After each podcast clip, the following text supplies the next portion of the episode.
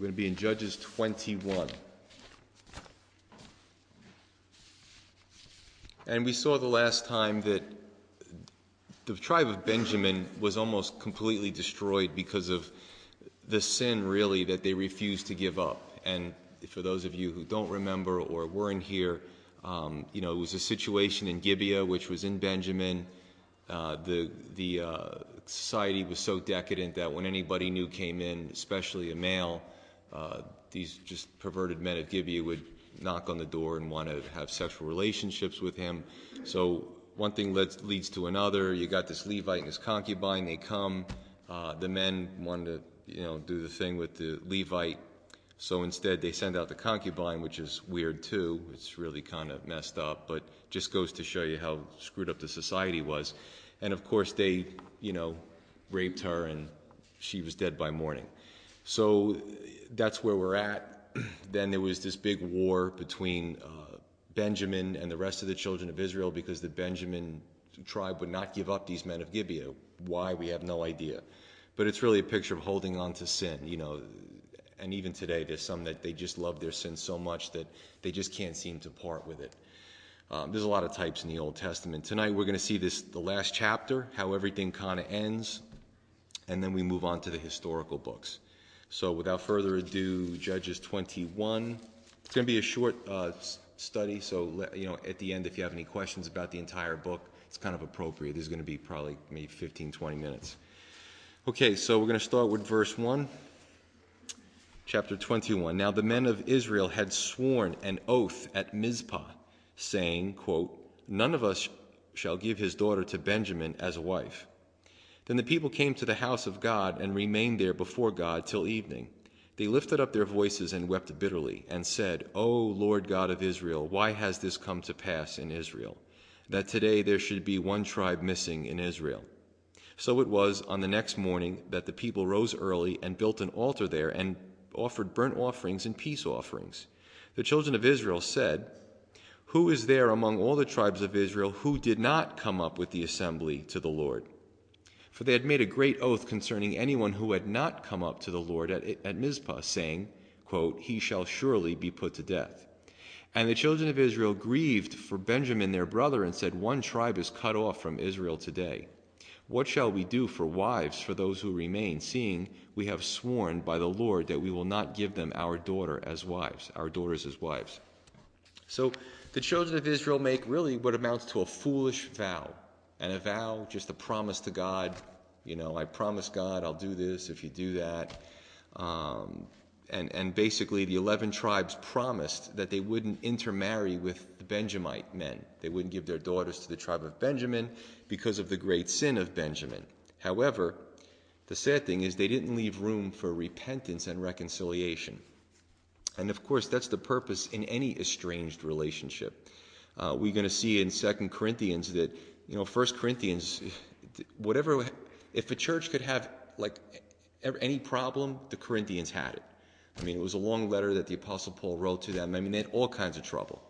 But we see in Second Corinthians that there was a change of heart, which is a good thing. And that's what we always look for repentance and reconciliation. Even in our own lives, it doesn't matter who it is, you know, somebody close to us, a friend. Um, you know, it's really sweet when you have um, just a, broken, fractured relationship, and then repentance comes in and reconciliation, and it just becomes so sweet to just come back and you know renew that bond again. But repentance is the key. Unfortunately, the children of Israel didn't leave that option open for the Benjaminites. They just made this vow we're never going to give them our daughters.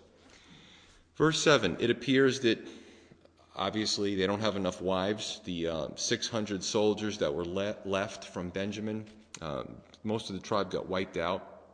And uh, you know, if you remember, the soldiers were drawn away from the city. The city is set on fire, and obviously these men, you know, they fled. Uh, most of them were killed.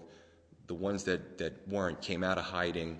There was a truce, and uh, probably their wives and most of the women in the city were killed as the city was burned because now they're left wifeless. So the problem is that if they don't find wives, you know, there's no progeny, and if there's no progeny, there's no Benjamin. There's no tribe of Benjamin. So that's the problem. And we're going to see how they remedy this. Verse 8 And they said, What one is there from the tribes of Israel who did not come up to Mizpah to the Lord? And that's, of course, when they gathered together and decided they were going to go after and fight Benjamin. So they were looking for anybody in Israel who didn't come up because they made another vow here.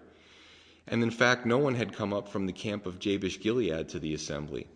For when the people were counted, indeed, not one of the inhabitants of Jabesh Gilead was there. So the congregation sent out their twelve thousand of their most valiant men and commanded them, saying, Go and strike the inhabitants of Jabesh Gilead with the edge of the sword, including the women and children. And this is the thing that you shall do you shall utterly destroy every male, every woman who has not known a man intimately, um, who has known a man intimately, excuse me. So they found among the inhabitants of Jabesh Gilead four hundred young virgins who had not known a man intimately, and they brought them to the camp at Shiloh, which is in the land of Canaan. So here's another foolish vow. Um, if, the, if, the, first one wasn't bad enough, this one was anybody who didn't come up to the assembly, of, you know, whatever village or whatever they, they live in, we're going to go seek them out and destroy them. So Jabesh Gilead is located um, really just east of the Jordan, probably in Gad's territory. Now, these two vows, there was no indication that these vows are something that God wanted them to make. And I'm just going to read you Ecclesiastes, a few verses. Ecclesiastes, one of Solomon's works, uh, 5 1 through 7.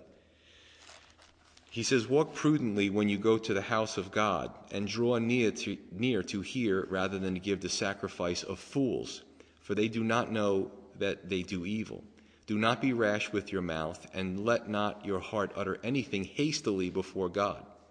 For God is in heaven, and you're on the earth. Therefore, let your words be few, for a dream comes through much activity, and a fool's voice is known by his many words. When you make a vow to God, do not delay to pay it, for he has no pleasure in fools. Pay what you have vowed. It is better not to vow than to vow and not pay. Do not let your mouth cause your flesh to sin, nor say before the messenger of God that it was an error.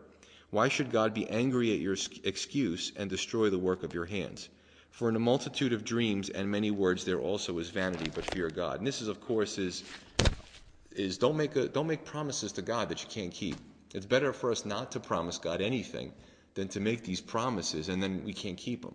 And it's really it's the same thing, well, of course, on a lesser scale because it's more serious when you're dealing with God, but even when we deal with each other, um, it's, that's not a wise thing to do to always make these promises. And sometimes a vow can be nothing more than an emotional, excited utterance. And I think this was the case with this, you know, this whole tragic scenario that was going on.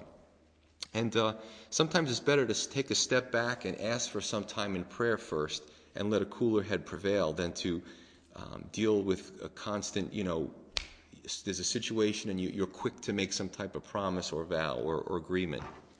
Two types of problems that somebody who does this gets into. Number one, they're constantly saying, I, you ever hear someone says, I, I swear, I swear, I swear to God?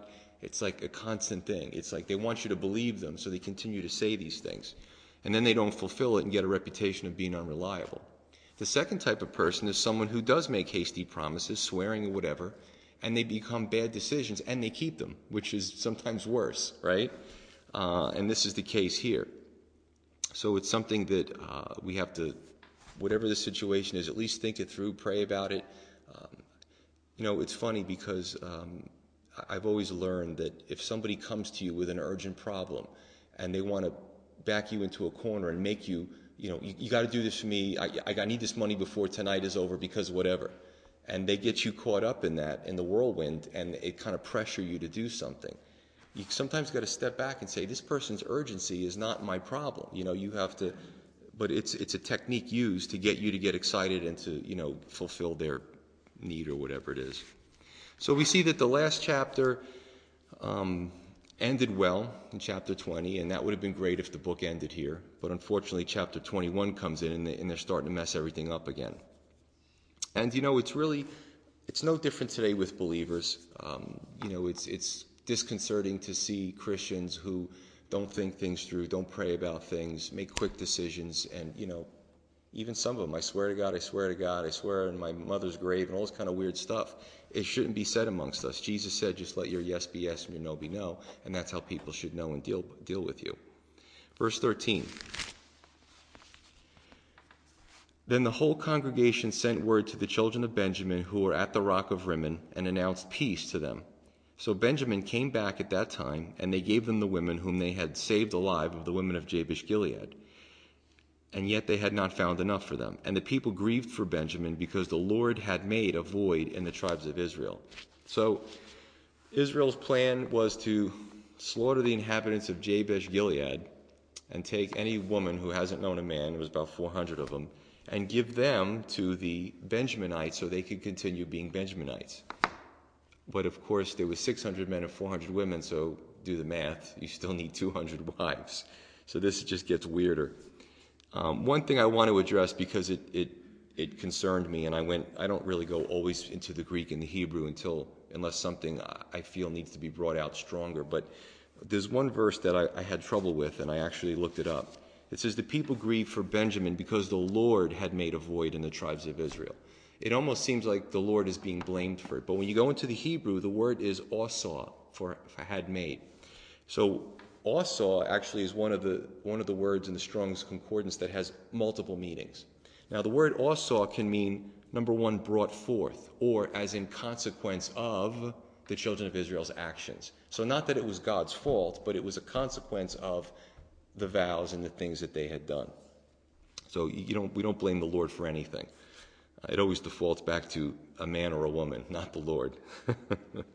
if the foolish vow wasn't made, then the Benjaminites would not have to be worrying about this problem of, you know, continuing the bloodline. And I believe that if, and, and you see a lot of foolish vows in the scripture. Saul made foolish vows. Remember Jephthah the judge? he's victorious after fighting Israel's enemy, and he, he comes back to his house and says, The first thing that comes out of my house, I'm going to sacrifice to the Lord. And his daughter runs out to meet him. I mean, like, what did he think? A chicken was going to come out or something? Or, you know, maybe the cat or the dog? His daughter comes out to greet him. So he had this dilemma, and we covered that. Uh, remember that, Dave? Trying to figure out what he did. But, uh, so the children of Israel, I believe if, you know, it's just speculation, if they would have repented of their foolish vow, I believe the Lord would have allowed them out, of course, with some consequences, but it certainly would have been better than brother killing brother. I think the Lord would have appreciated a situation where, you know, brother wasn't against brother, you know. So was, you got that. Take it for what it's worth. Verse 16. Then the elders of the congregation said, What shall we do for wives for those who remain, since the women of Benjamin have been destroyed? And they said, There must be an inheritance for the survivors of Benjamin, that the tribe may not be destroyed from Israel. However, we cannot give them wives from our daughters, for the children of Israel have sworn an oath, saying, Cursed be the one who gives a wife to Benjamin. Then they said, In fact, there is a yearly feast of the Lord in Shiloh, which is north of Bethel, on the east side of the highway that goes from Bethel to Shechem, and south of Lebonah. Therefore they instructed the children of Benjamin, saying, Go lie in wait in the vineyards and watch. And just when the daughters of Shiloh come out to perform their dances, then come out from the vineyards, every man catch a wife, sounds like catching salmon, uh, for himself from the daughters of Shiloh, then go to the land of Benjamin. Then it shall be when their fathers or their brothers come to us to complain, that we will say to them, Be kind to them for our sakes, because we did not take a wife for any of them in the war. For it is not as though you have given the young women to them at this time, making yourselves guilty of your oath. All right, so we know the dilemma. We need 200 more wives. So this, ladies, aren't you glad you didn't live back then? it's just crazy stuff. So the plan is that you know there's an annual dance, and you know the young girls do, or they do this dance, and you know everybody kind of hide. And if you see someone that you think make a good wife for you, everybody go out and I mean, what if two guys kind of or three of them looked the same girl? I don't know. I think these things, but the problem is it's supposedly is settled here because they all got a wife now. So they take 200 of these girls, take them back, and um, and here's the problem: not that they stole these girls from their families, but if the men of Shiloh complain, tell them, don't worry, you're not going to be held accountable for the vow because they were taken, you didn't give them. See, it's a matter of semantics and really emblematic of how humans, how we, even today, try to manipulate our relationship with God. Number one, they made a vow.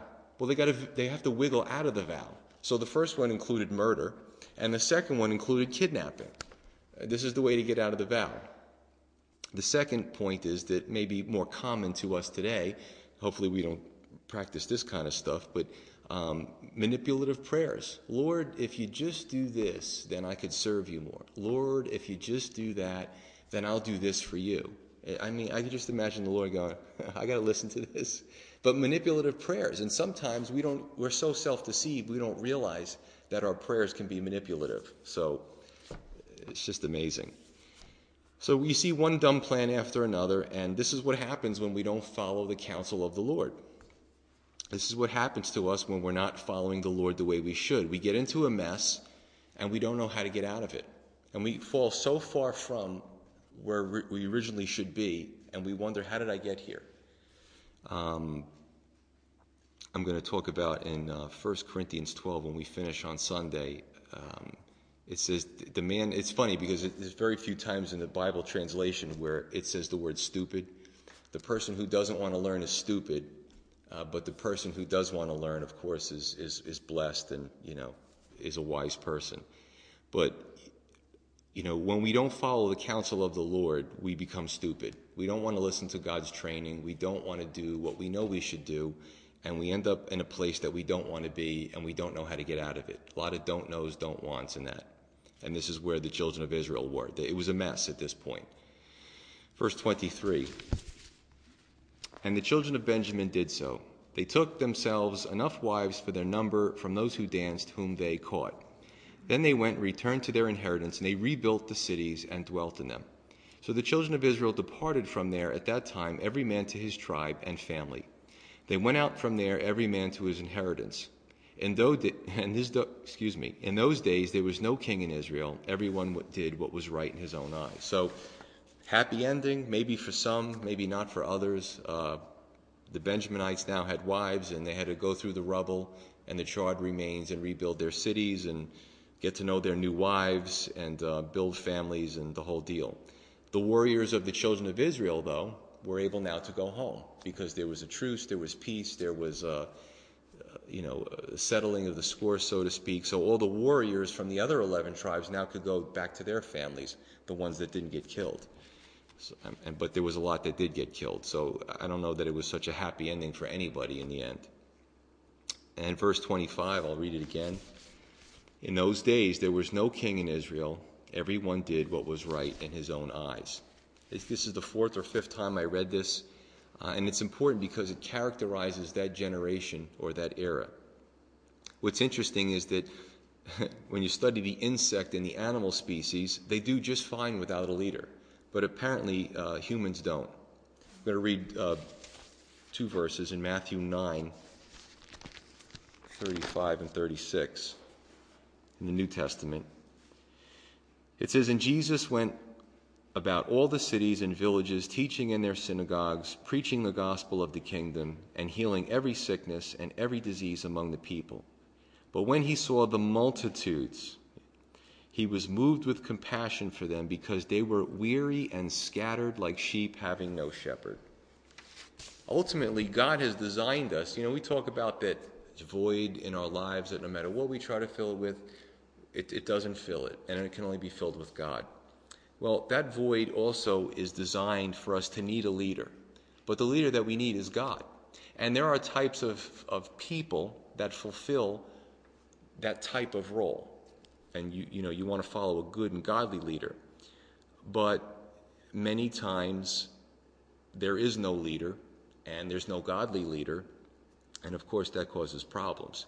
And basically, when the Lord is not really Lord in our lives, and when we or someone else who's a bad leader is in our lives, we have problems. And if you follow the progression, the last few chapters leading up to this one started with personal immorality. Remember the two Levites, what all this thing started with? These guys kind of not being in the Lord's business, doing the seeing the world kind of tour and um, just being kind of like vagrants. But you saw personal immorality with these Levites. Then it graduated to community immorality, of course, in Gibeah. And then that graduated to tribal immorality in Benjamin, and then ultimately national immorality in the children of Israel. So you see the progression there. And the question is why? It's because there was no godly leadership and no personal godliness. It's like a, like a mirror thing kind of happening there, and thus led to apostasy.